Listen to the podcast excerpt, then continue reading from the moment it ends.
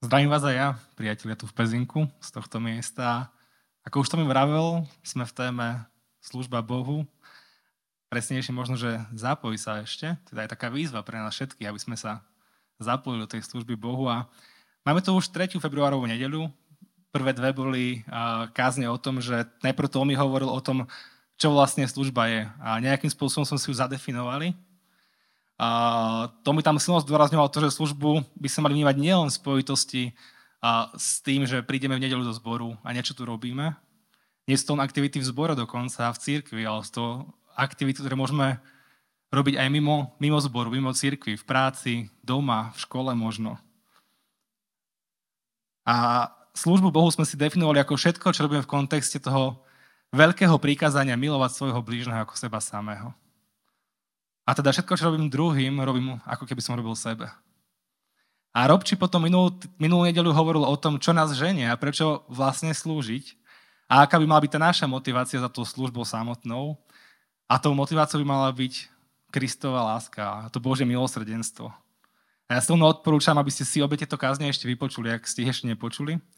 A ja sa dnes budem snažiť na to nadviazať troška a budem pokračovať ďalej v tejto téme a keďže táto celá, tá, celá téma je značne prepojená, tak Možno niektoré tie fragmenty budú dosť podobné, a, ale ja dnes by, by som chcel hovoriť o charaktere služobníka a o takom tom postoji služobníka. A budeme ho možno hovoriť o tom, aké má, ako by nastavené naše srdce, keď chceme slúžiť a keď slúžime Bohu. Možno sa pozrieme na to, ako náš charakter a postoj ovplyvňuje našu samotnú službu, ak slúžime. A pozrieme sa možno aj na to, akým postojom a akým srdcom máme slúžiť. A ja začnem hneď jedným veršom z Biblie, ktorý nám na jednej strane definuje aj to, čo je služba, aspoň ja to tak vnímam, ale tiež hovorí o tom, ako, aké má Boh plány s našimi životmi.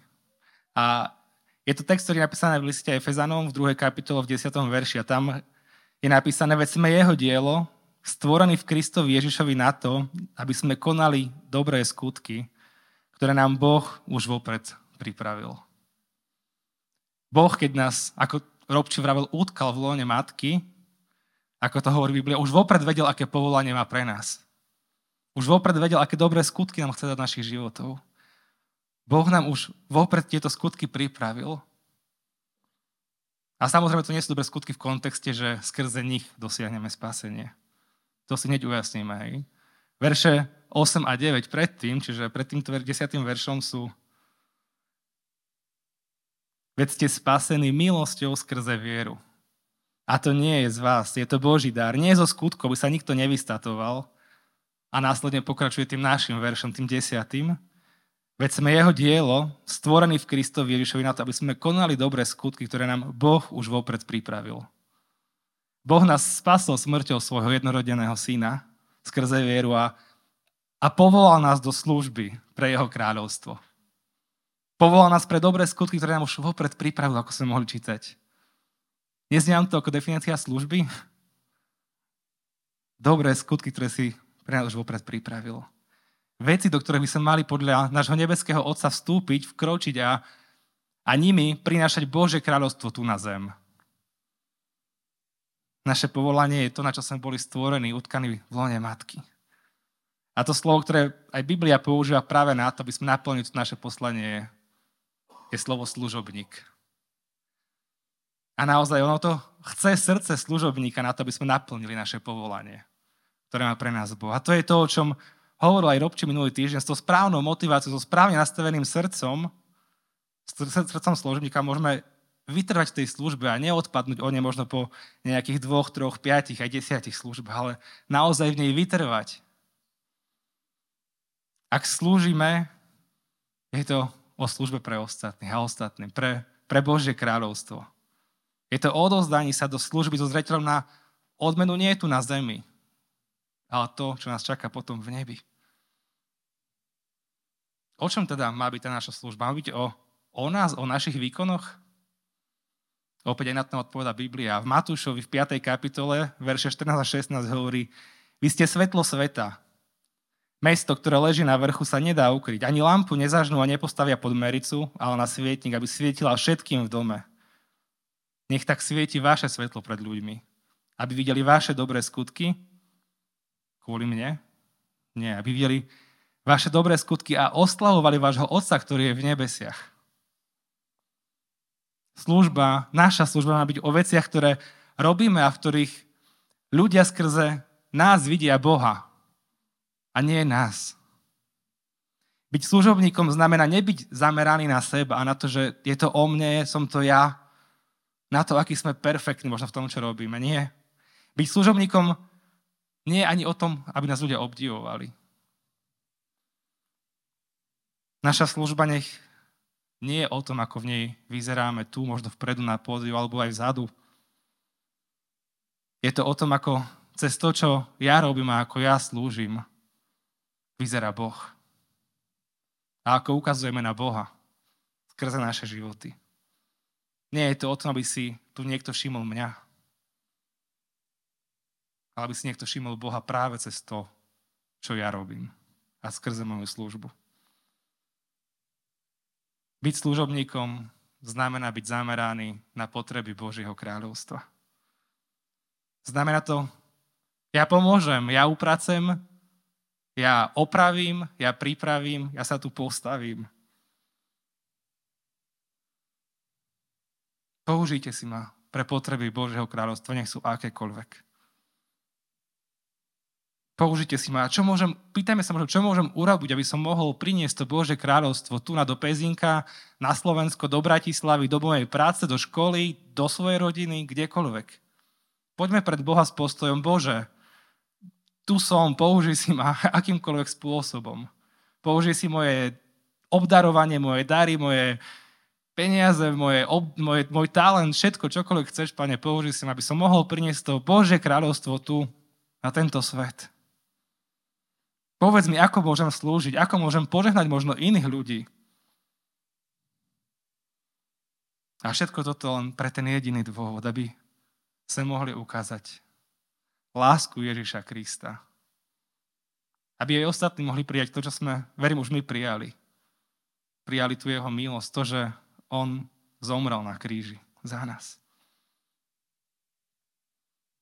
Nemusím byť za to ani dokonalým spevákom, nemusím mať dokonalý sluch, aby som mohli sedieť za pultom, nemusím ani dokonale piecť, dokonale variť, dokonale hovoriť, Dôležitý je ten náš charakter a postoj k tej službe samotnej.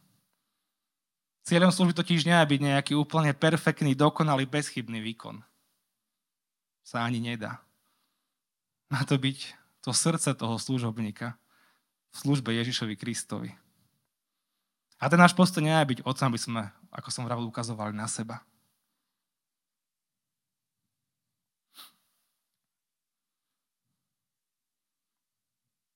Neslúžime preto, lebo sme nejakí špeciálni ľudia. Ani nejakí vyvolení. Slúžime preto, lebo chceme ukazovať na Krista. Chceme, aby sa nás Boh použil a pracoval skrze nás. A je možno úplne v poriadku, ak na začiatku nevieš, v čom máš slúžiť, do čoho sa máš zapojiť. Ak možno ešte nepoznáš svoje obdarovanie. Ježiš Kristus nám hovorí, ak veríme v Neho, budeme robiť ešte väčšie veci, ako robil On.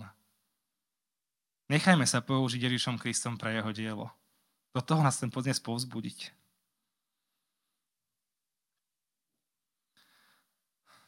A služba by neobydla o tom, že si poviem, že a, OK, veď niečo robím. Služba je niečo, čo by sme mali mať na našom srdci. Ako služobníci sa pozeráme na službu ako na, často aj na formu obetovania sa pre iných a iným. Často možno slúžime, slúžime aj s takým neviditeľným postojom nášho srdca. Niekedy nás možno ani nevidia, ako slúžime. Možno nikto nás ani nevie, že vôbec slúžime. Ale to, čo môžeme vedieť, je, že ten jeden, ktorý súdi naše myšlienky a ktoré, ktorý pozná zámery nášho srdca, o nás vie a pozera a vidí, čo pre jeho kráľovstvo robíme, hoci niekedy aj skrytosti možno. A on je ten, ktorý sa pozrie na tú najdôležitejšiu vec. Na naše srdca, na postoj toho nášho srdca.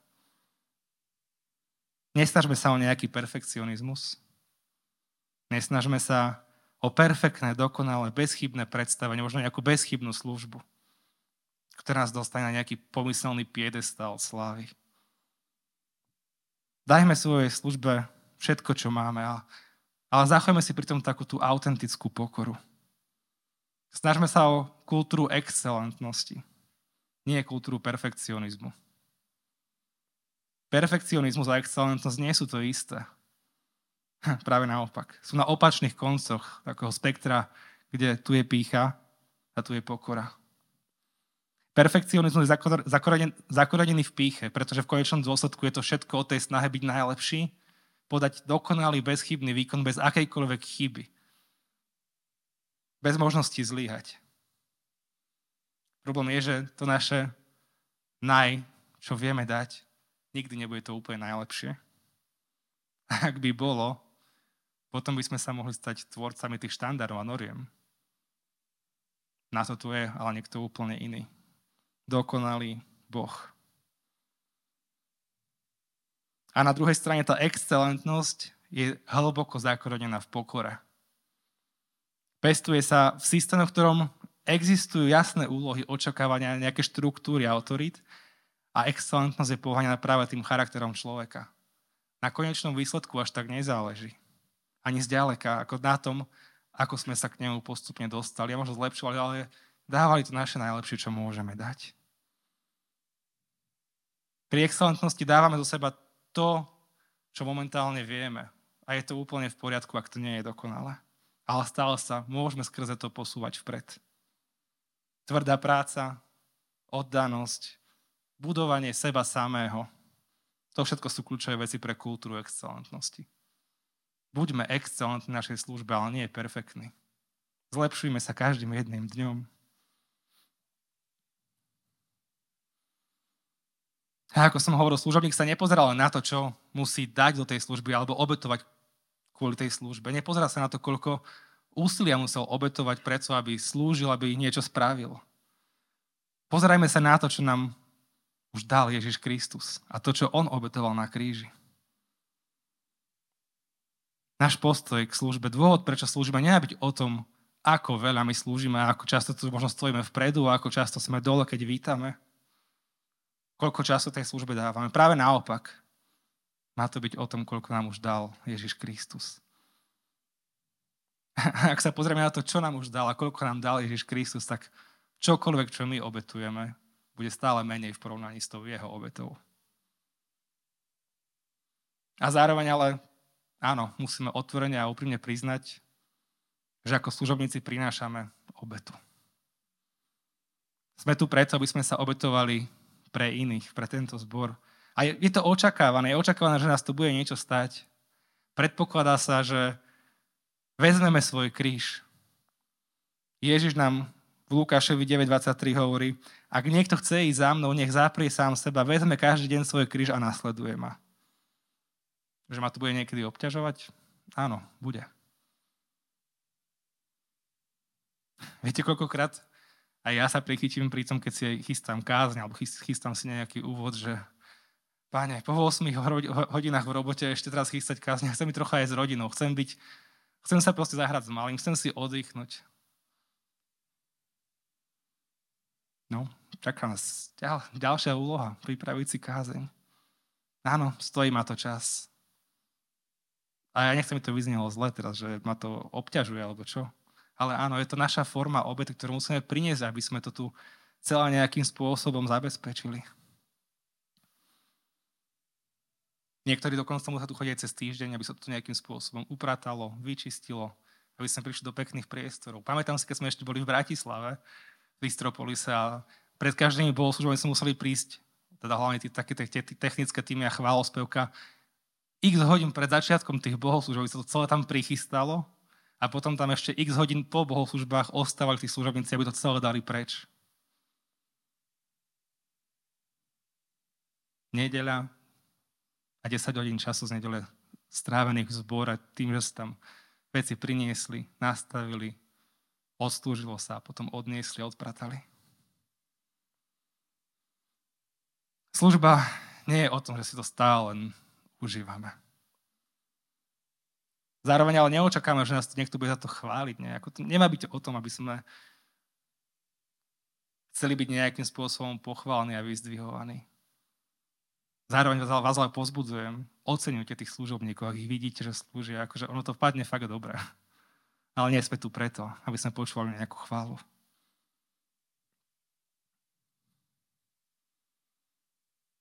A takisto, ako hľadáte takéto povolanie, kde mám slúžiť, mám sedieť, stať niekde tu na vpredu alebo byť len vzadu. Služba sa nedeli na tú, ktorá je vpredu a ktorá je vzadu. O tom hovoril Tomi už v tej prvej kázni, to si kľudne vypočujte. Keď Pavol hovorí aj o tele Kristovom, hovorí o údoch tela, ktoré možno niekedy nemusia byť viditeľné. Áno, máme ruky, máme nohy, ktoré sú viditeľné. Ale čo srdce? Ako by sme fungovali bez srdca? Dá sa to? Nedá. Je neviditeľným orgánom a často je tá naša služba je neviditeľná. Je to úplne v poriadku. A niekedy musíme robiť aj tie nepohodlné veci.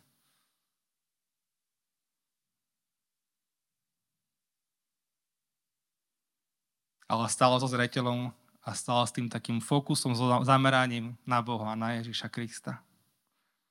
Na to, čo nám Ježiš Kristus dal. Naše srdcia potrebujú zamerané nie na seba, potrebujú zamerané na Boha. Zamerané, Bože, použij si ma kdekoľvek chceš. Rob čokoľvek so mnou chceš urobiť, som ti k dispozícii. Ja to nerobím kvôli sebe. Chcem to robiť kvôli Tebe, Pane.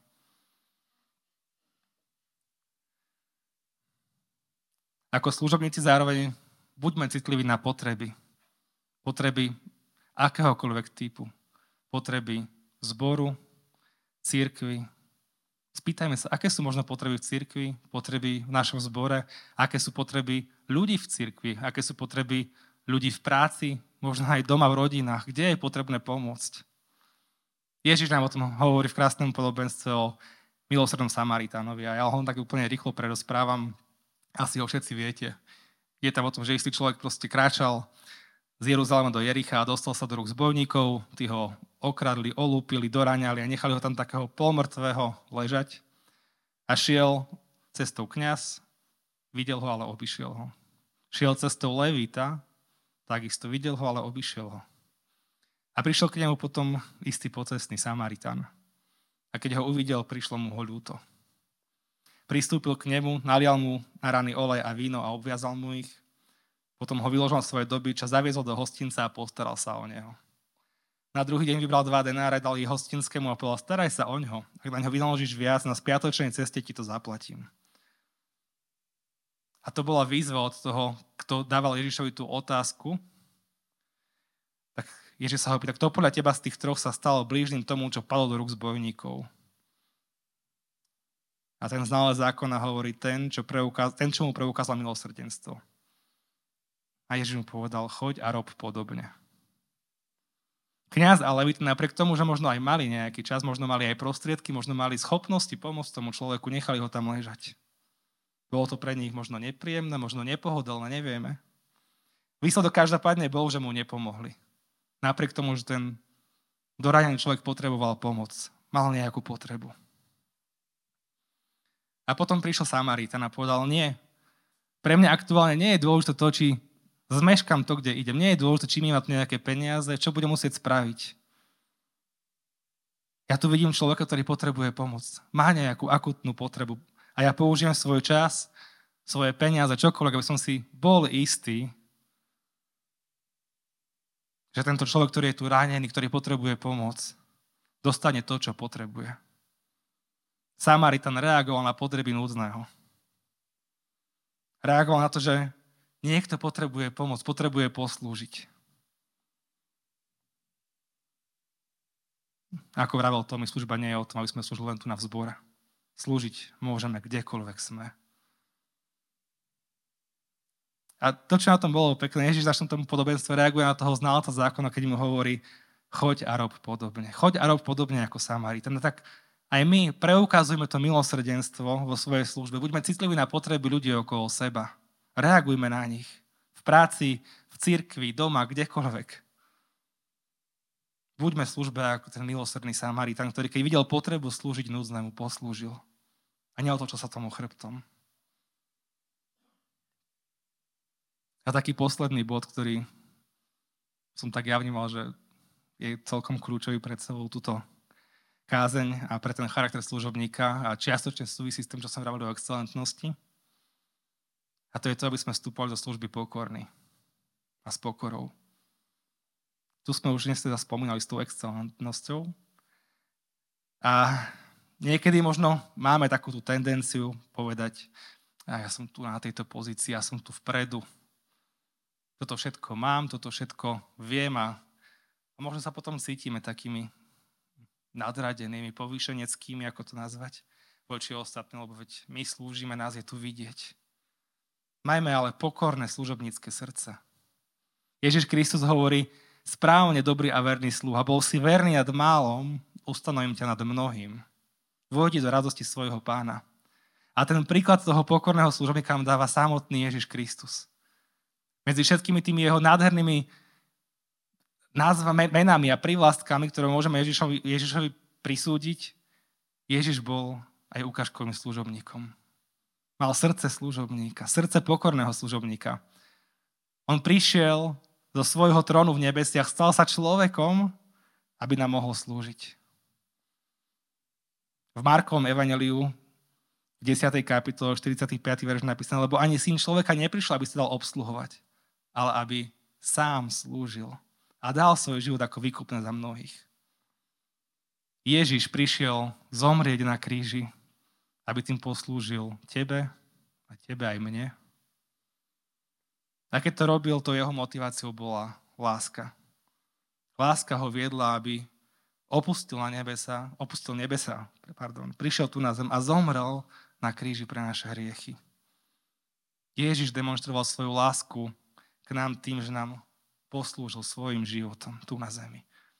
A takým jedným pekným príbehom, ktorý nám ukazuje ten postoj pokory Ježiša Krista, je napísaný v Jánovom Evangeliu v 13. kapitole, to verše 1 až 15 a je to v podstate tá časť tesne pred večerou pánov, alebo počas večere pánovej, keď Ježiš umýval svojim učeníkom nohy.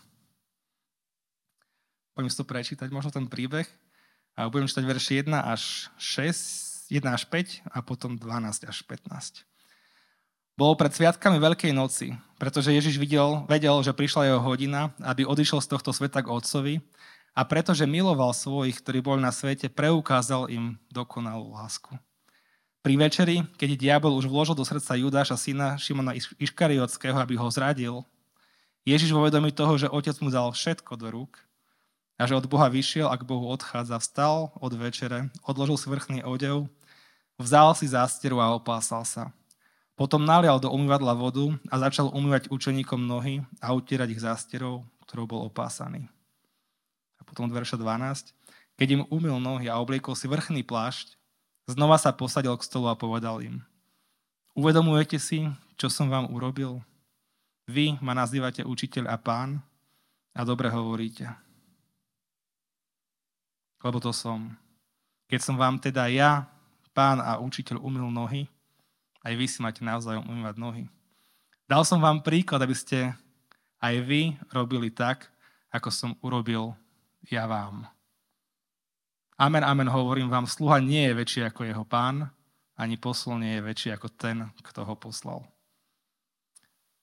A teda ako som vravel, je to príbeh o tom umývaní nôh Ježišom Kristom, kedy umýval svojim učeníkom.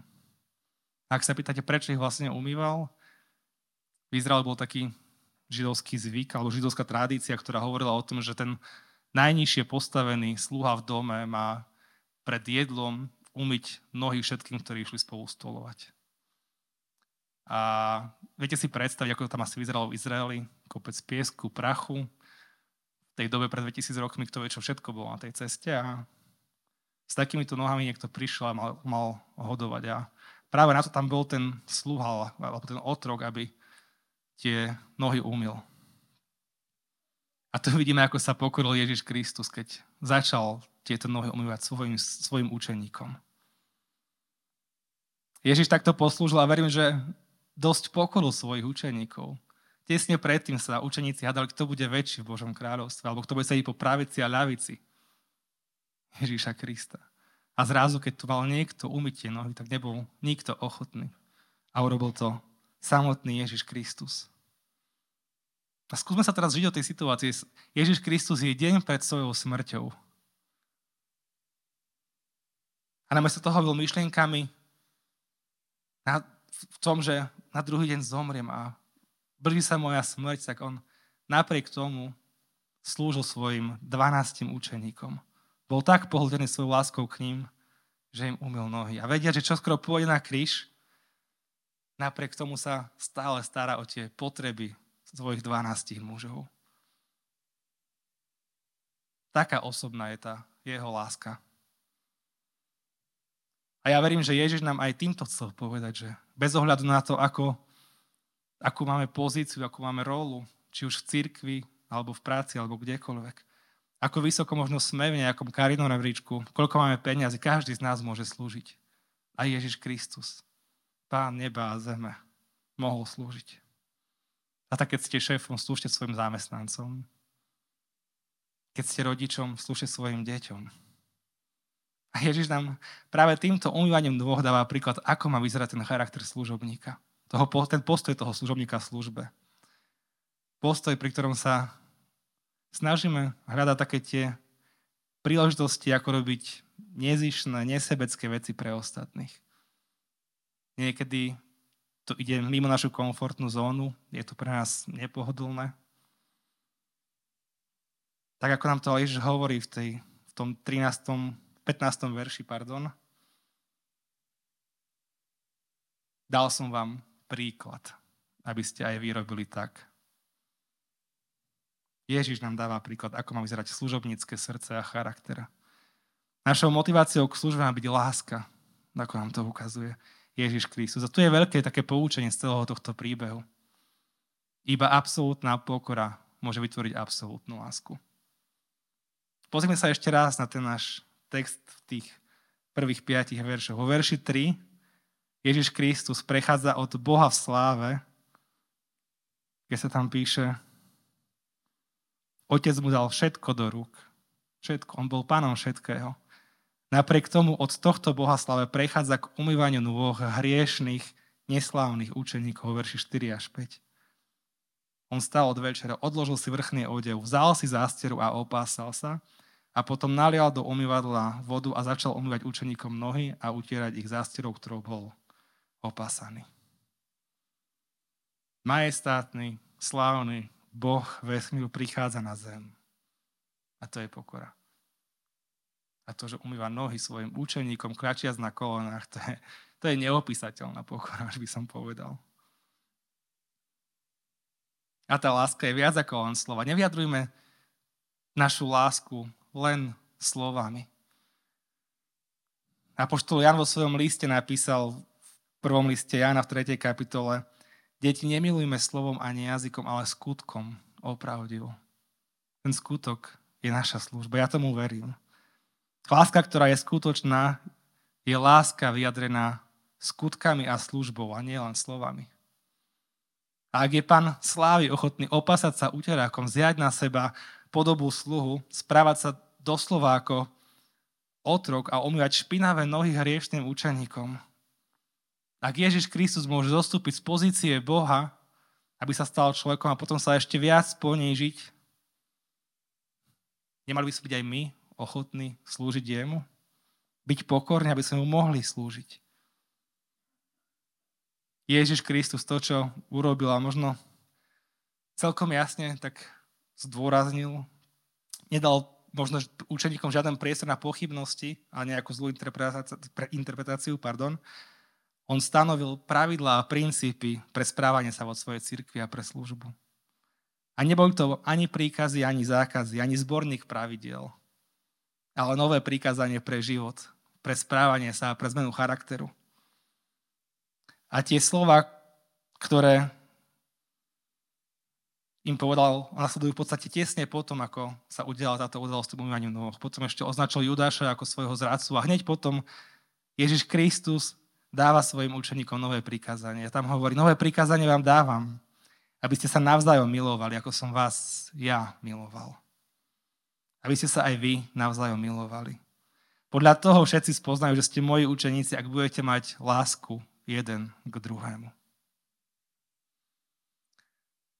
A na záver mi ešte nedalo, keď som čítal tak písmo, tak som prechádzal viacero textov a viacero listov, ktoré napísali apoštoli, Pavol alebo Peter, alebo čo, čo napísal Jakub a Timotej, tak tie listy začínajú takým, takou vetou ja, služobník Ježiša Krista.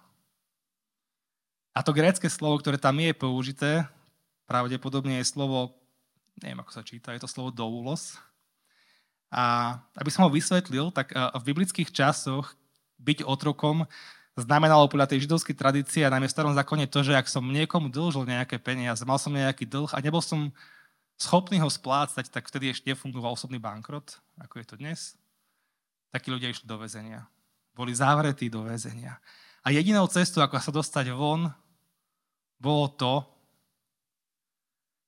aby niekto bol ochotný zaplatiť ten dlh a vykúpiť vás z toho väzenia.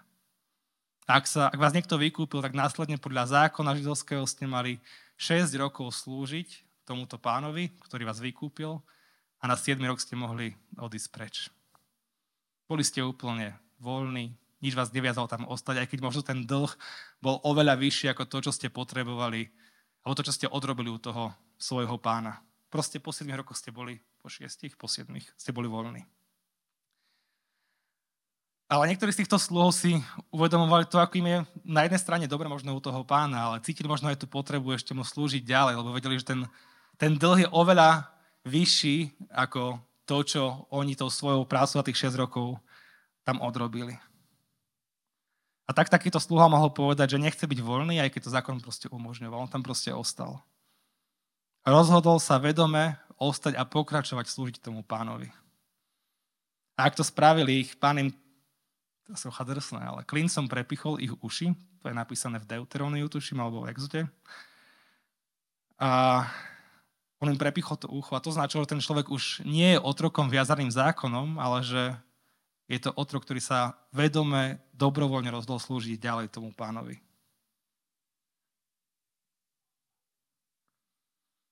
A ja verím, že je dôležité pochopiť aj to, že možno aj do takého nás Boh povoláva. Nie, aby sme si dali teraz klincom prepichnúť ucho, samozrejme. Ale aby sme boli služobníkmi, ktorí vedome, dobrovoľne chcú, aby sme mu slúžili. Pozýva nás do toho, aby sme mu s ďačnosťou za to, čo on urobil, slúžili. A mimochodom, ako som hovoril, ja verím, že to je to najmenej, čo môžeme spraviť. Pretože Ježiš, náš pán, vzor služobníka pre nás, on si nevzal klinec a neprepichol si uši. On vzal klince a nechal si prepichnúť ruky a nohy. A vysel na kríži. A preto si myslím, že to najmenej, čo môžeme spraviť, je slúžiť mu. S klincami v rukách a nohách nám ukázal príklad toho, najväčšieho dokonaného diela, najväčšieho aktu lásky, ktoré spravil a čím v podstate dovršil Boží plán s, touto, s týmto svetom, keď na kríži povedal dokonané a o tri dní stal z mŕtvych. Ak chceme slúžiť Kristovi, ak chceme byť zapojení do služby, potrebujeme sa vedome rozhodnúť, že náš život nie je len náš, ale že náš život bol vykúpený vysokou cenou, ktorú nikdy v živote nezaplatíme. Ten dlh je taký veľký, že nikdy v živote tú cenu nezaplatíme. A keď sa zamyslím nad tým, čím všetkým Ježiš Kristus prešiel a, a pre mňa, pre teba, pre teba, ja osobne nemôžem len tak sedieť so založenými rukami a hovoriť, ja mám právo robiť čokoľvek. Mám právo robiť, čo chcem. A práve naopak chcem hovoriť, Bože, pre všetko, čo si pre mňa urobil, to málo, čo ja viem urobiť, je slúžiť Tebe. Viem, odkiaľ si ma zobral, viem, odkiaľ si ma vytrhol, viem, kde by som bol bez teba, bol by som strátený. A ako by môj život možno vyzeral bez teba. A práve kvôli tebe, čo, kvôli tomu, čo si ty urobil, aj keď to možno odo mňa nežiadaš nejako náspäť, ti to chcem aspoň takto vrátiť. Nechcem sa len zviesť do väčšnosti. Chcem naozaj povedať, som tu pre teba, ukáž mi moje povolanie, ukáž mi moje poslanie pre môj život a použij si ma pre Tvoje Božie kráľovstvo. Amen.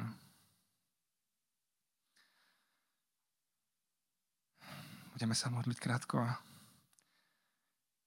Nebeský oče, tak ti chceme ďakovať aj za tento dnešný deň. Ďakujeme ti, že sme mohli prísť tu na zboru a že sme opäť mohli teba chváliť, mohli teba, pane, počúvať, o tebe rozmýšľať, pane.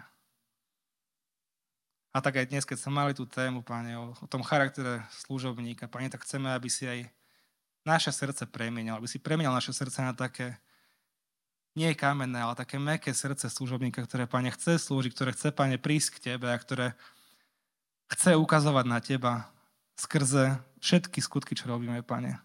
Tak nám v tom tak, pane, pomáha a používaj si nás. A, pane, my tak chceme aj dnes ráno vyznať, tu sme, použij si nás, pane, použij si nás pre akúkoľvek potrebu, ktorú máme okolo seba, pane. Tak skrze Ducha Svetého nás premeniaj, pane, aby sme mohli našimi skutkami a všetkým, čo robíme, Pane, ukazovať na Teba, na Tvoje Bože kráľovstvo. Ukazovať na Tvoju lásku, ukazovať to, čo Ty si spravil na dreve kríža, Pane. Že Ty si tam zomrel, Pane, za naše hriechy a skutočne chceme vyznávať, že to najmenej, čo môžeme spraviť, je, Pane, slúžiť Tebe. Hľadať potreby okolo nás, ktoré sú, Pane, a akokoľvek sme schopní ich, Pane, pokryť ich nejakým spôsobom, pokrývať a, Pane, prinášať Tvoje Božie kráľovstvo tu do Pezinka, na Slovensko, pane, na tento svet, pane. Použi si nás. Tak sa modlíme v mene Ježíša Krista. Amen.